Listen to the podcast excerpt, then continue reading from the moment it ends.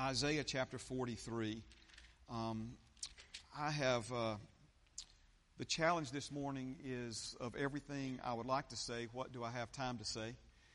And um, just uh, you get in faith with me, the Holy Spirit's going to lead us. And obviously, we're going to talk about our Savior's, uh, not just his resurrection, but uh, all that he did uh, for us. And this morning, though, I want us to look a little closer at this uh, vein or, or line of teaching and understanding, and, and that's not just what he did, but why he did it. Exactly why he did it, and, and why he did it the way that he did it.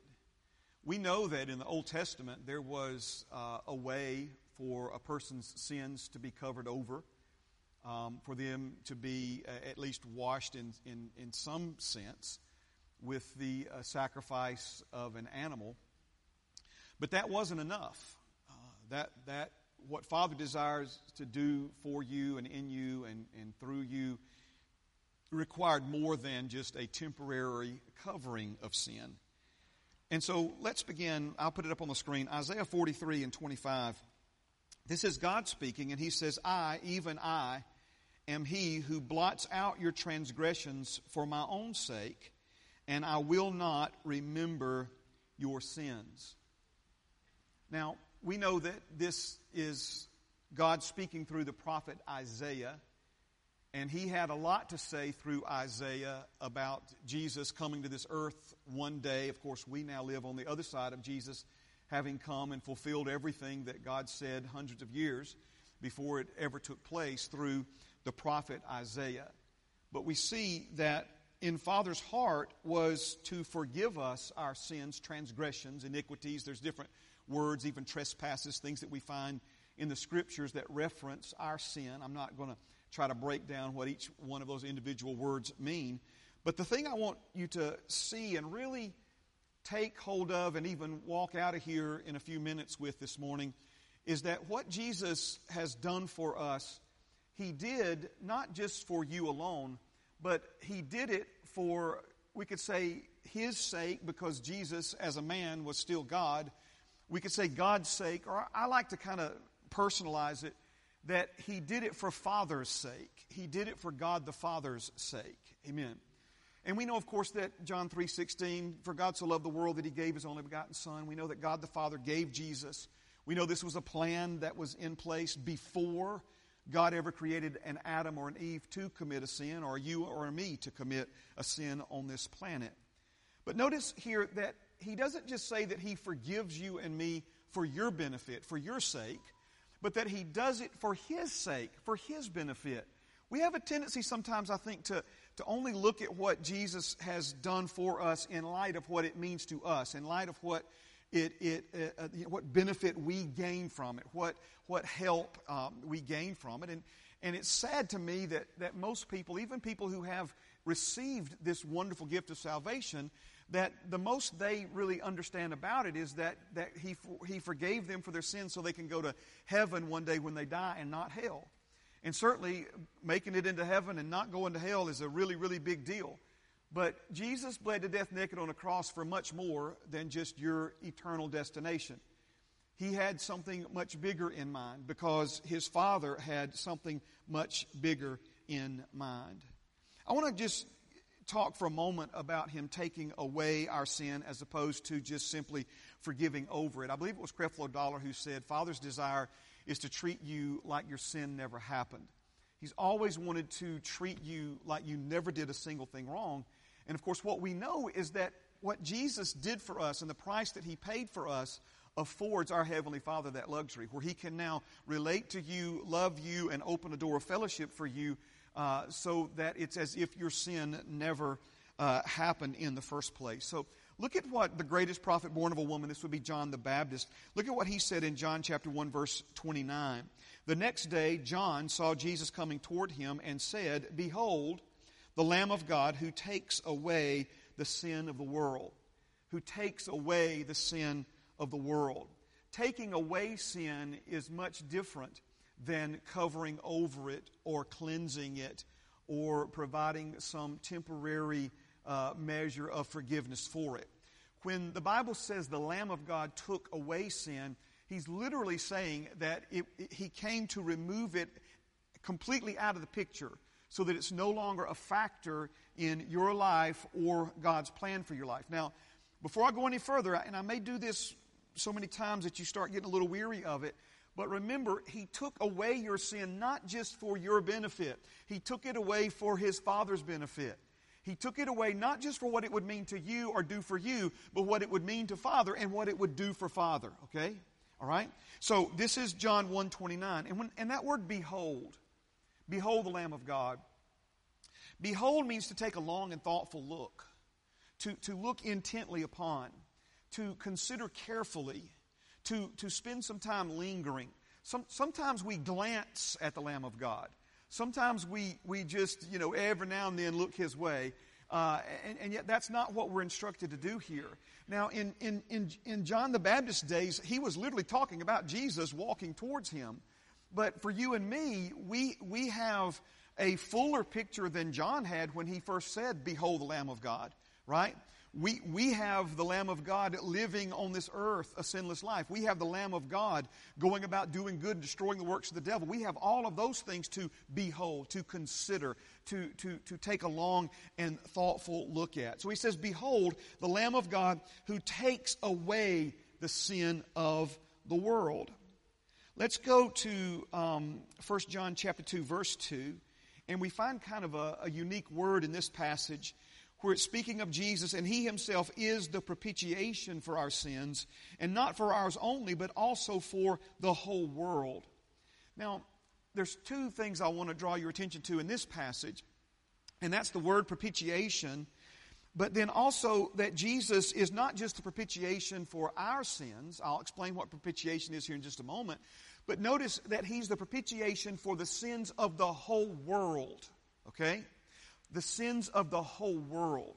Now, this word propitiation is a very unique word. It's a salvation word, and it literally means to bear the brunt of judgment. It literally means to take the blame and punishment for, for sin or for wrong. So when it says that Jesus was the propitiation for our sins, it literally means that he took the blame and the punishment for your sin and for mine.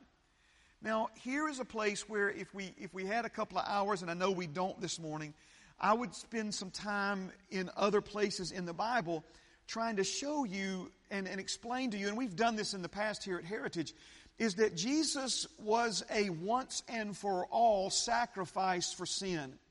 Jesus did not just pay for the sin that people had committed up unto the point that he was nailed to the cross. But Jesus paid for all sin that will ever be committed on planet Earth, both past tense, present tense, as well as future tense sin. That's why, if someone should choose to receive the gift of salvation this morning, Jesus would not have to leave his throne in heaven and go be crucified again to pay for that sin because the sin that he would forgive you for this morning has already been forgiven when he allowed himself to become your sin on the cross so long ago. So he was one sacrifice for all sin for all time. Hebrews really, the book of Hebrews really gets into the details of this when it compares the Old Testament system of sacrifice to cover over sins to the New Testament Lamb of God who didn't just forgive or cleanse or cover but took them away in that he was the one sacrifice for all sin for all time. And, and the writer of Hebrews, the Holy Spirit obviously points out that in the Old Testament, that system of sacrifice had to be repeated over and over and over again because it was only good for the sins that were committed up until that point in time. But that Jesus came. Amen. Come on now. This is why he has perfected forever, the Bible says, those who are being sanctified who come to God through him. Now, let's go to Hebrews chapter 8 and verse 12. He says, For I will be merciful. This is God speaking again to their unrighteousness and notice what he says, and their sins and their lawless deeds I will remember no more. I will remember no more. Hebrews 10 and 14, he says, For by one, sacri- for by one offering, speaking of Jesus offering himself, he has perfected forever those who are being sanctified. And the context of this is, is speaking of men and women who've received the gift of salvation. And when you receive the gift of salvation, at that moment, you become both perfected forever as well as a ongoing work in progress. And, and you have to understand spirit, soul, and body to really make sense of this verse. But let me, let me try to explain it to you this way. When you were born again, when you were born again, our, our Father created a new reality on the inside of you. Amen. It's the reality of the new birth. It's the reality of, of, of, a new creation. It's the reality of the old person you were dying and the new person coming alive inside of you. He put a new spirit in you. He didn't refurbish your old person. He, re, he, he buried that old person with Jesus and he put a new person, a new man, a new woman inside of you. And with that came a new reality. And that new reality is one who has been perfected forever. Now that's your spirit. You are a spirit. You possess a soul and you live in a body. Amen. And we know that our, our, our mind, our emotions, our will, and, and then our, the works in our physical body, they're playing catch up with what God has already done at the deepest level of your existence. Amen. Where this new reality, this new reality God has produced inside of you. Now, amen. I know we're covering a lot of ground kind of quick like. Are you still with me? Can you hear me over the rain? All right, I can get loud if I need to, but I don't want to get so loud that it's, it's uh, annoying. Amen. Now, you know, unless the Holy Spirit ever tells me not to, there's some things that you just, you know, it's okay to ask, but there's some things that you don't even have to ask. Amen. You never have to ask Jesus if it's okay, like for, for you to tell a lie. You never have to ask. I mean, there's certain things that are given. Amen. And for me, it's it's a given that if it's Easter, I've got to at least remind you of the completed work of Jesus. Amen. At least explain to you, either in great detail or in, uh, in expedited form, the completed work of Jesus. Now, as Jesus hung on the cross, he said, It is finished. And he was talking about him becoming your sin and paying the price and the penalty for that. Amen. But we see that Jesus' completed work began long before he breathed his last, last breath on the cross, and it continued after he breathed his last breath on the cross. And so there are six key, I know that sounds like a lot, just stay with me. There are six key things that you need to understand about what Jesus did on this earth as a man for you. Amen. Anybody remember in school when you would have a substitute teacher? A teacher who would come and stand in for your regular teacher. They would be a substitute. Amen. So when Jesus came to this earth as a man, he came to this earth as a substitute on your behalf. He came to this earth to do some things for you, and in order for them to be done for you, he had to become as you. So what he did for you, he did as you. Amen. So I'm going to put those six things up on the screen and then just briefly mention them. Now, in times past, we have gone through and given you at least two or three verses for each one. We're not going to do that this morning because there's a little more that I want to try to get into as it relates to Jesus did all of this not just for your benefit, not just for your sake, but who, who, who else's sake did he do it for? Somebody shout it out for me. He did it for Father's sake. He did it for Father's sake, all right? But um, let's, let's begin with, and so I call this identifying with the completed work of Jesus. So we talk about identifying with something. We, we talk about adopting it as your own, where it's not just something that you view as having been done at some point or some time in the past, but something that you identify with and you connect with personally. Okay? So if your favorite football team wins a national championship, more than likely, the next morning at work, you talk to your friends about what we won last night. We won the national championship. We won the title. We beat so and so, so and so. And we haven't even gotten off the sofa, right? But what are we doing? We're identifying with it. We're, we're accepting it uh, uh, personally. We're, we're taking someone else's victory and, and, and, and assuming it for ourselves and celebrating that victory as if we were the one who caught the winning touchdown pass, okay? So when we talk about identifying with the completed work of Jesus, we're talking about not just beholding what he has done, taking a thoughtful look at what he's done for us, but connecting with it on a personal level and recognizing that he did it for you as you. Amen? So, number one, we see Jesus' supernatural birth. His supernatural birth. Okay? Then we see that he lived a sinless life. His sinless life. Amen. Number three, his death on the cross. Number four, his burial. Number five, his resurrection.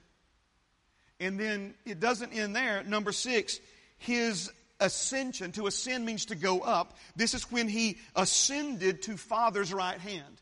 He ascended to the throne of the universe, just like a king or a queen on the earth would ascend to um, the throne. There's, there's coming a day, amen. Um, I, I, don't believe she'll outlive us all, uh, Queen Elizabeth. My goodness. Um, there's coming a day when, when someone else will ascend to her position. They will ascend to the throne of England. Amen. And so when Jesus ascended, when he left this earth and returned back to his Father's right hand, he ascended to his Father's right hand to the throne of the universe. Now, sadly, what most people connect with on this list of six is Jesus' crucifixion, his death on the cross. That Jesus died for my sins. Okay? Most born again people um, will tell you at least that much and understand at least that much about uh, you know Jesus and, and what Jesus has done for them. If you used to ask them, "Hey, tell me what Jesus did for you," Jesus died on the cross for my sins. Okay. Well, amen. You're absolutely right. Okay. And if one sixth credit for a right answer counts for something, then you got one sixth credit. But he did much more for you than just die on the cross for your sins. As a matter of fact, if all he did was die on the cross for your sins and was never raised from the dead, the Bible says you're still in your sins and you're still as loose, as lost as a goose in a hailstorm. Amen. Uh, that, I blew that line, didn't I? Amen. You still with me? Right? Okay. You're still lost. Amen. That's what I get for trying to be cute. Amen. So you're still lost. All right? And so his resurrection is also extremely vital and extremely important. But let's go all the way back to his supernatural birth. We know that Jesus was born supernaturally from the womb of a teenage virgin girl named Mary. Amen. But his supernatural birth, being born of the Holy Spirit, amen, is also a giant index finger pointing to our new birth. Amen? Because if you've been born again this morning, we're not talking about another natural birth. We're talking about a new birth, a supernatural birth, where you also have been born from above with the same seed of the Word of God that Jesus was born from as it was placed in the womb of Virgin Mary. Then we see that Jesus lived a sinless life. This is where Romans says that he condemned sin in the flesh. Amen. Meaning what? Meaning he came as you and then lived a sinless life for you. In other words, when I couldn't live a sinless life for myself and you could not live a sinless life for yourself, Jesus, as your substitute, lived a sinless life for you and then gave you the credit for living a sinless life. This is what it means to be made the righteousness of God in Christ Jesus. Amen. Listen, I don't want to get too far down this road, but you know, God could have chosen to give us Jesus' gift of righteousness with Jesus having never left the throne in heaven and coming to this earth. But because he came to this earth as a man and lived a sinless life as a man, he can now give to you right, right standing with God, righteousness, amen, as a man, as a human being. Because Jesus did it as a human being, he can now give that gift to you and make you right before God in the eyes of God. Now, his death on the cross I was being generous when I said you get one sixth credit if all you understand is that Jesus died on the cross for your sins, because really and truly, there's more to it even than that. The Apostle Paul said it this way He said, I was crucified with Christ. In other words, he recognized that when Jesus was nailed to that cross, the old men and women that we were at the spirit level of our being was nailed to that cross with him. This is where our old man died in Christ. Amen. And this is where his burial you see, Romans 6 makes it very clear that if we died with Christ, then we have also been raised up together with him to newness of life. This is why we're here today to not only celebrate the resurrection of our Lord and Savior, but we're here this morning to celebrate our resurrection. Because we died with Him, we were also raised up together with Him to newness of life. This is how we became a new creation in Christ Jesus. We see throughout the, uh, the letters, the epistles, uh, after the book of Acts, we see in different places where Jesus was the firstborn from the dead when Jesus was raised up from the dead, he was literally born from that state of death. Amen. And we see that when we are born again, we are also born from that state of death from our, our sin that Jesus paid the price for. Then comes the one that is very, very hard for a lot of people uh, to lay hold on, but not you, because you're faith children of a faith God, and you believe every word that God has to say to you in His Word. And Ephesians chapter 2 actually says that when Jesus ascended to the right hand of the throne of God as our substitute, that the, the substitutionary work of Jesus does not stop at the resurrection, but that we have ascended with him and that we are now seated together with Jesus in the heavenly places in Christ Jesus. Don't choke on that. Don't choke on that now. Amen. So clearly, we benefit greatly from what Jesus did for us through his completed work as us, as one of us. But again, Jesus did not do it for our benefit alone. He paid the price for our sins to be taken out of the picture once and for all so that Father's desires for us could be accomplished. In other words, if Jesus didn't just do it for you and me and for our benefit, but he did it for his Father and for his Father's benefit, this means that what Jesus did through his supernatural birth, sinless life, death on the cross, are you following me? Burial, resurrection, and ascension, what Jesus completed and accomplished through all of that for you as you, he also did it for you as you for his Father to put you in a position that you could have never been in before, to put you in a situation that you could never, ever buy, pay for, earn, do good enough, be good enough, give enough, sacrifice enough to ever arrive at on your own. Forgiveness for sins, covering over or even cleansing sin was not enough for Father's plan to work. Sin had to be taken away and it had to be taken away once and for all. Wow. Here's one of my favorite verses along these lines Hebrews chapter 7 and verse number 25. It says, Therefore, he is able, he is also able to save to the uttermost. Save to the uttermost those who come to God through him, since he always lives to make intercession for them. Now, here, here's what again, we have like, uh, this is almost like uh, Easter great, Easter's greatest hits or something, because the, the certain things that I'm mentioning this morning are things that we have covered extensively and exhaustively on previous Easters or at other times throughout the year and things that we have taught. And I apologize if I'm only just, you know, barely touching on these things that could, could you know, really call for an entire um, sermon series. But the Bible makes it very clear that Jesus is our redemption. The verse that we read in 1 John, that he himself is our propitiation. Not was our propitiation, but that he is our propitiation. You see, because Jesus is alive today, and He is our redemption, and He is our propitiation, and He is our justification, and He is our reconciliation, all of those things that we now possess as born again sons and daughters of God, right? That's not based upon your works. That's not based upon your performance. It's not based upon what you've done for God lately. It's based upon what's been done for you by our living, eternally living, resurrected Savior. Because He is our redemption, that means the price that He paid to bring you out from slavery to sin. Because He is our redemption and He never dies, Amen. Our redemption is eternal. Our salvation is eternal.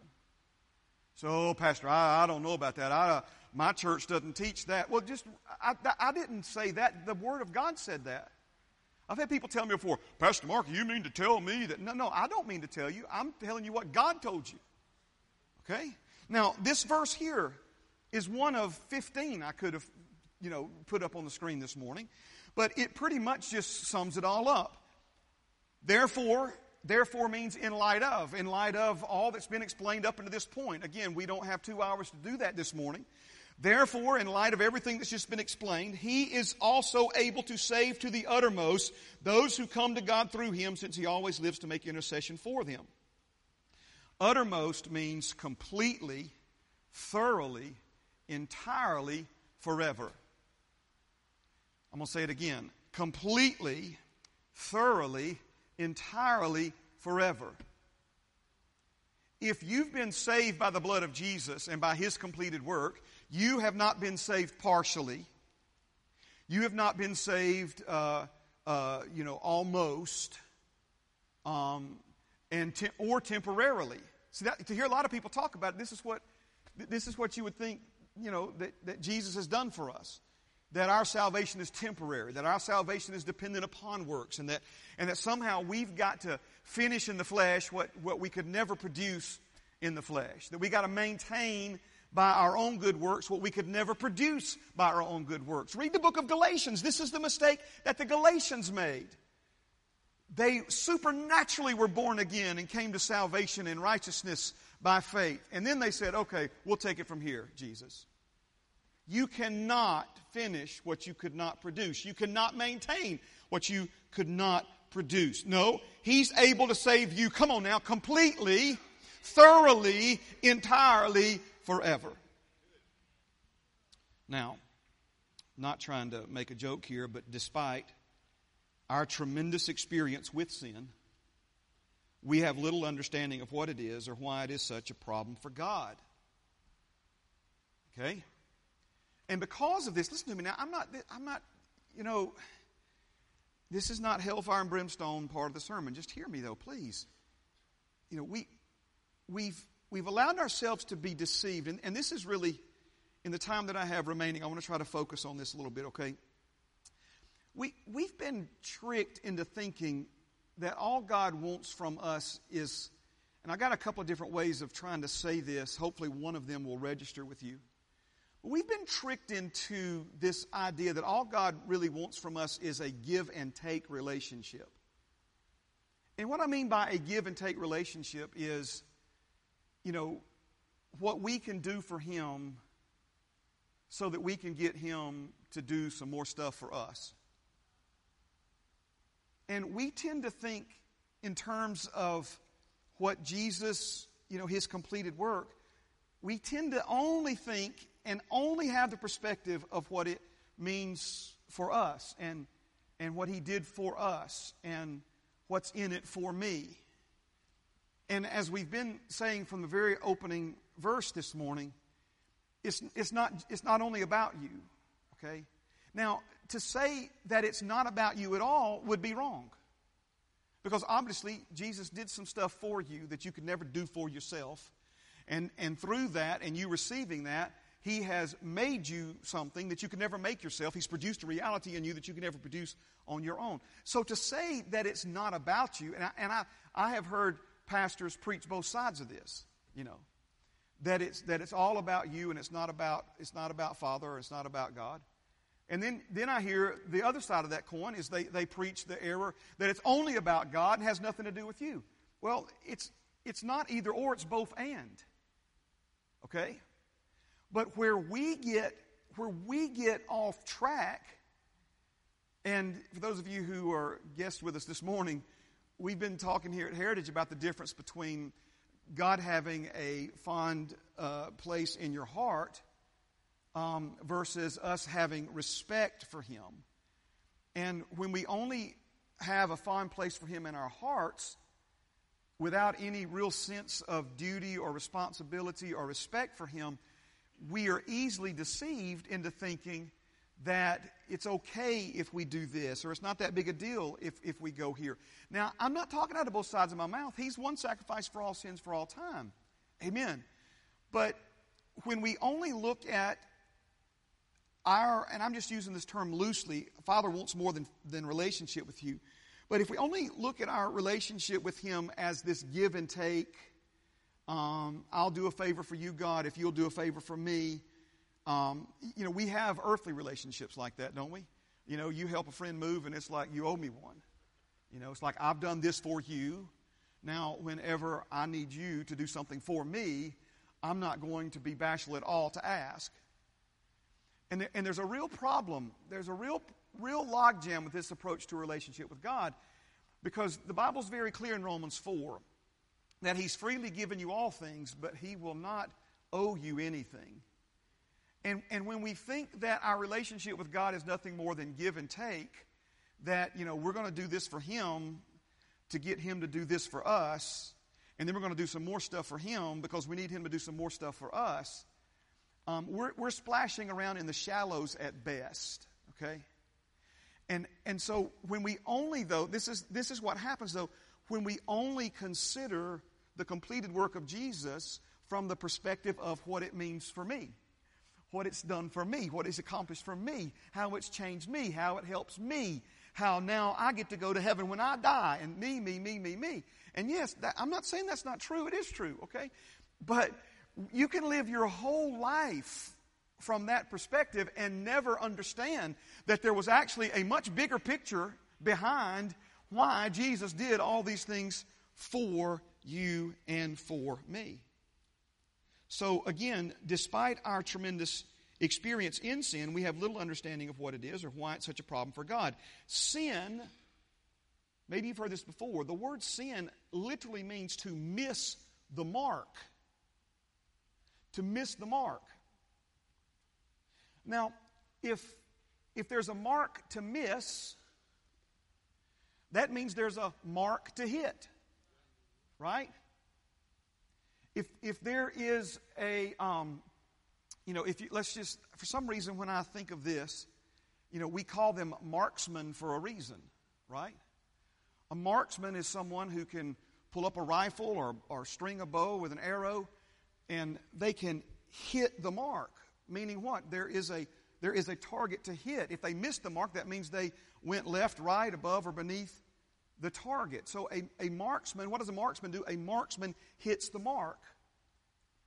So sin then is anything in your life or my life that would cause us to miss the mark. Now, hopefully, this will lead you then to a very important question. One of the most important questions you could ever ask.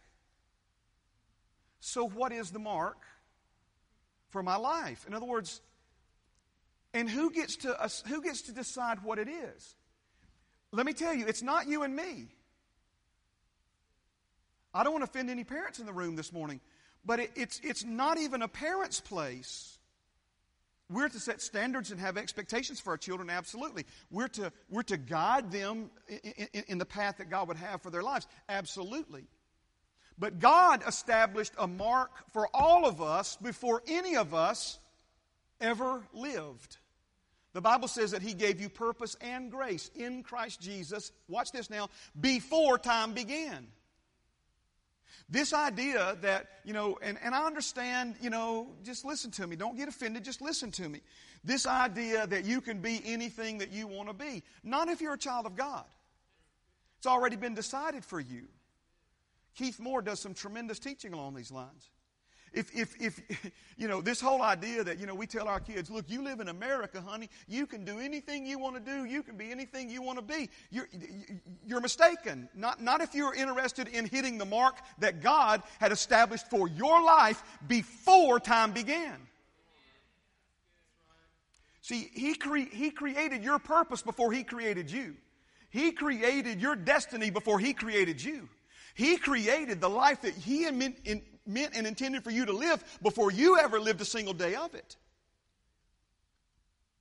Sin is missing the mark. This is why the Bible says, listen to me now, whatever is not of faith is sin.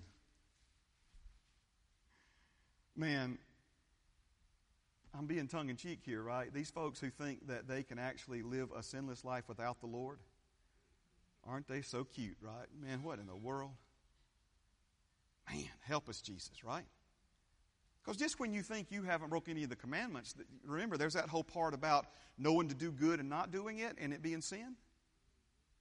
That ought to tell you right there if sin's missing the mark and not doing good when you know to do it is sin, then rather than thinking of something that'll send you to hell, how about thinking about something that'll, that'll cause you to veer off course from the destiny and the purpose that Father God created you to fulfill on this earth? You still with me? Let me give you another little deeper meaning of sin. Sin from the Greek is the word hamartia. And it means to miss the full scope and true end of one's life. To miss the full scope and true end of one's life. Anything that you would do that would cause you to miss the full scope and the true end of one's life. He's simply talking about your destiny here. When Romans 12 talks about the good, acceptable, perfect will of God. He's talking about the beneficial, well pleasing, all encompassing will and plan of God for your life. But when we look at sin as something we'll try not to do too much of so that God will still do things for us,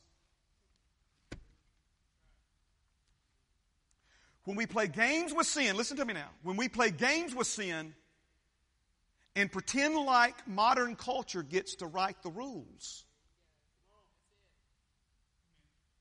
Also known as everybody's doing it. See, you're, you're, you're wasting your precious life by trying to justify positions outside of the Word of God that your own heart and conscience tell you that you've got no business participating in, right? But notice, what is it doing? It's, it's costing you and me, if, if we do these things, from experiencing the true end, full scope, true end of our lives, the fullness of it. The, listen, God created you for a meaningful life, for a, a meaningful life, a full life. Amen. That's not just in number of years. So, according to your Creator Father, what is the full scope and true end of your life? What is the mark that we're all uh, wanting to hit? What greater destiny does He have in mind for you? Think about it now. This is a destiny so great that He would send Jesus to do for you what has been done for you so this purpose and destiny could be an option for you once again. Did I just lose some of you? I have um, I've been given an assignment, and I am, just for sake of accountability, I am staying true uh, to that to that assignment. The Lord has um, has revealed some things to me, and um, from His Word, Amen. I'm not trying to act like this is some uh, something new, but He's He's revealed uh, some things to me and some ways to communicate some uh, of His truth to His people. And the Bible says that when God does that for a man or a woman, that we then become a steward of that. We become responsible for it. Amen. And um, and I am, uh, amen. I am I am staying true and I am staying faithful to that. And without trying to, that's all coming in the days ahead. I, am I'm, I'm writing, I'm sharing, I'm, I'm making notes, and, and amen. And that, that's in, the near future, should Jesus tarry his return. But one of the things that the Holy Spirit has helped me see, and you know there's degrees and levels of seeing, right? If any man thinks he knows anything, he knows nothing yet as he ought to know what the Bible says. And what he has opened my eyes to in, in, in greater fashion is, is certain verses that we see throughout the Word of God that if you're just like reading along in the Bible, it can be a verse that maybe you pause for a minute, maybe you've highlighted, but it's like, wow, that's that's amazing. I, mm, does that really mean that? Okay, and then we just keep reading along. And then, depending on how frequently you read through the New Testament or whatever, you know, it may be weeks, it may be months, it may be years before you come across another verse that, not the same verse, but another one that's also kind of, you know. And you kind of highlight it, but if you're not careful, you'll, you'll quickly dismiss that. How many of you know this, this word talks about God has prepared things for you that your eyes have never seen, your ears have never heard, and, and has never entered in to your wildest imaginations. The things that God has prepared for those that love Him. And see, what happens is we just so quickly write that off as to be in heaven one day. No, no, no, my friend. He's talking about right here, right now, on this earth. You see, your destiny is so great that Jesus had to come to this earth and do everything that He did for you and for our Heavenly Father so that the, the destiny that He had for you before the foundations of the world could once again be an option. Paul says it this way in Philippians. He says, I'm now reaching to lay hold of that for which Christ Jesus has laid hold of me. Picture, if you will, a kid who's trying to ring a, a basket, but is too short, not big enough to ring the basket. But then all of a sudden, his father picks him and the basketball up and holds him over his head so that the goal, the mark that was previously out of reach, can now not only be reached, but, but can be swished, right? It, it, it, it, it can be uh, accomplished. You see, Father's purpose and destiny for you, amen, established before time began in Christ Jesus. It was out of reach for us. Our sin separated us from Him, and we can't reach that destiny and fulfill that purpose without Him. And so, as long as our sin separated us from Him, our destiny was out of reach, and we had no hope of ever, ever accomplishing it. So, this is why sin couldn't just be shellacked over swept under the rug. This is why it had to be paid for once and for all. But God is a just God. He can't just pretend like your sin didn't happen. So, what was His plan? His plan was for someone who was more undeserving of punishment for sin than we all collectively together were worthy of being punished for sin to be punished in place of all of us. And that's Jesus.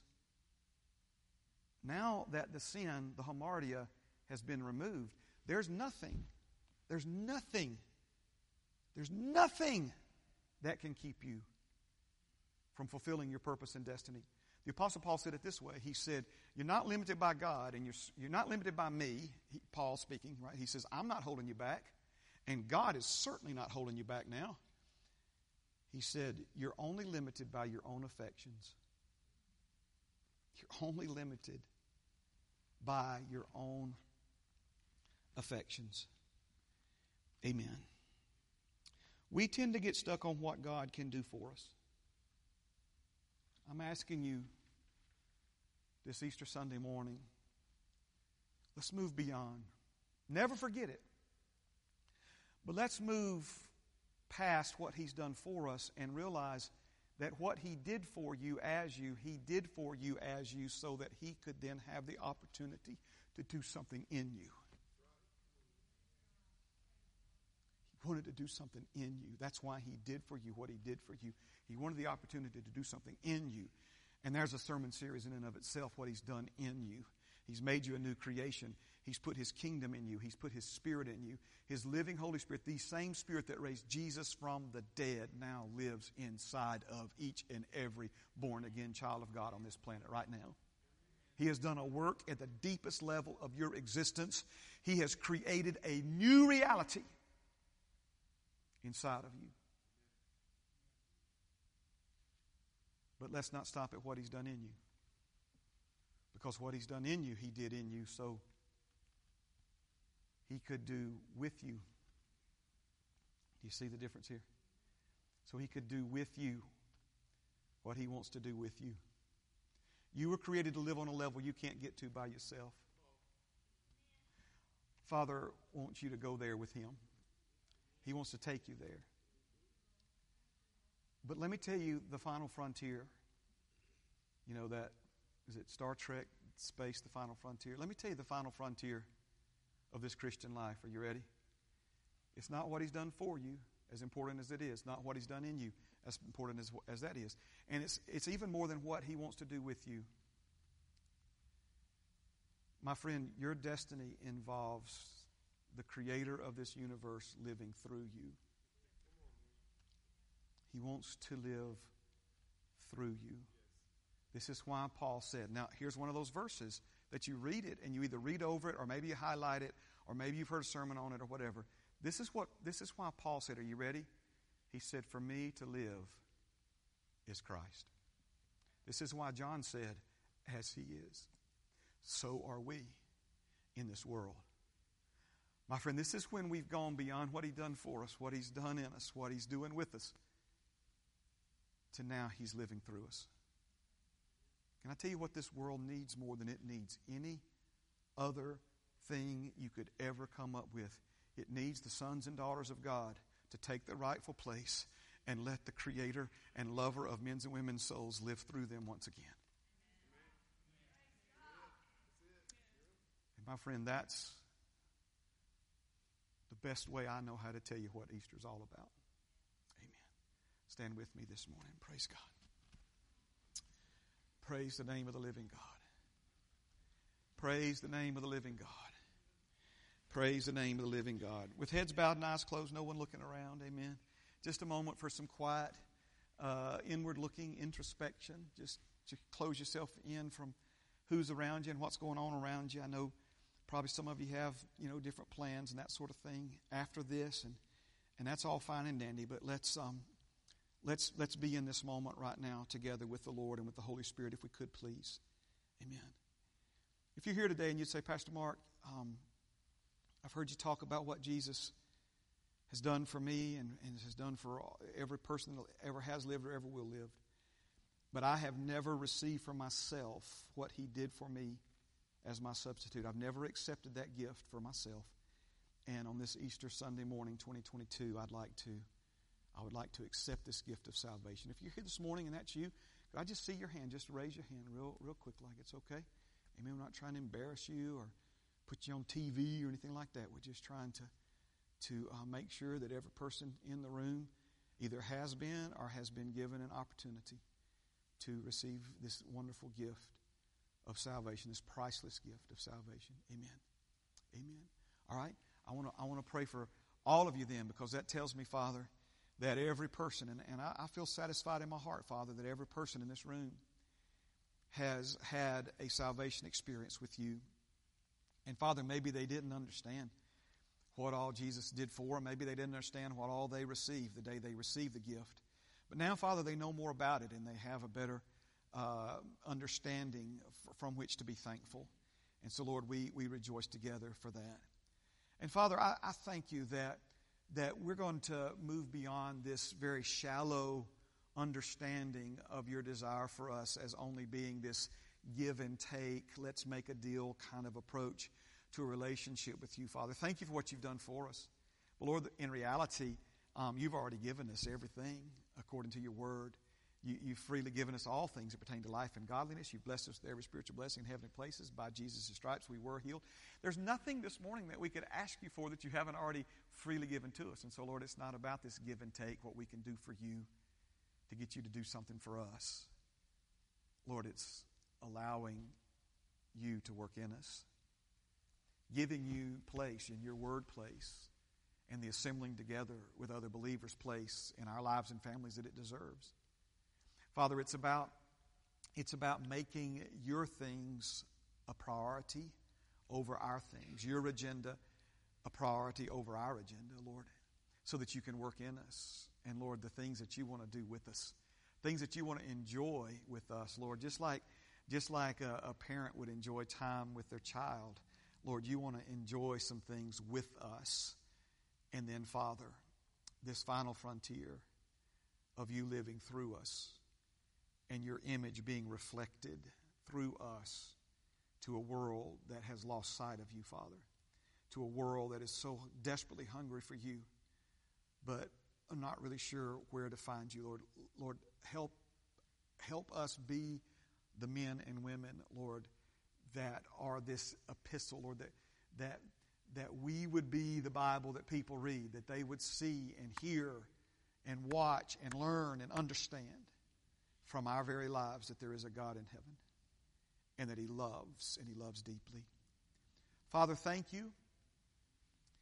So many other things that we could say, and, and Lord, it, it, just seems so uh, inadequate to say simply thank you. But Father, thank you from the bottom of our hearts.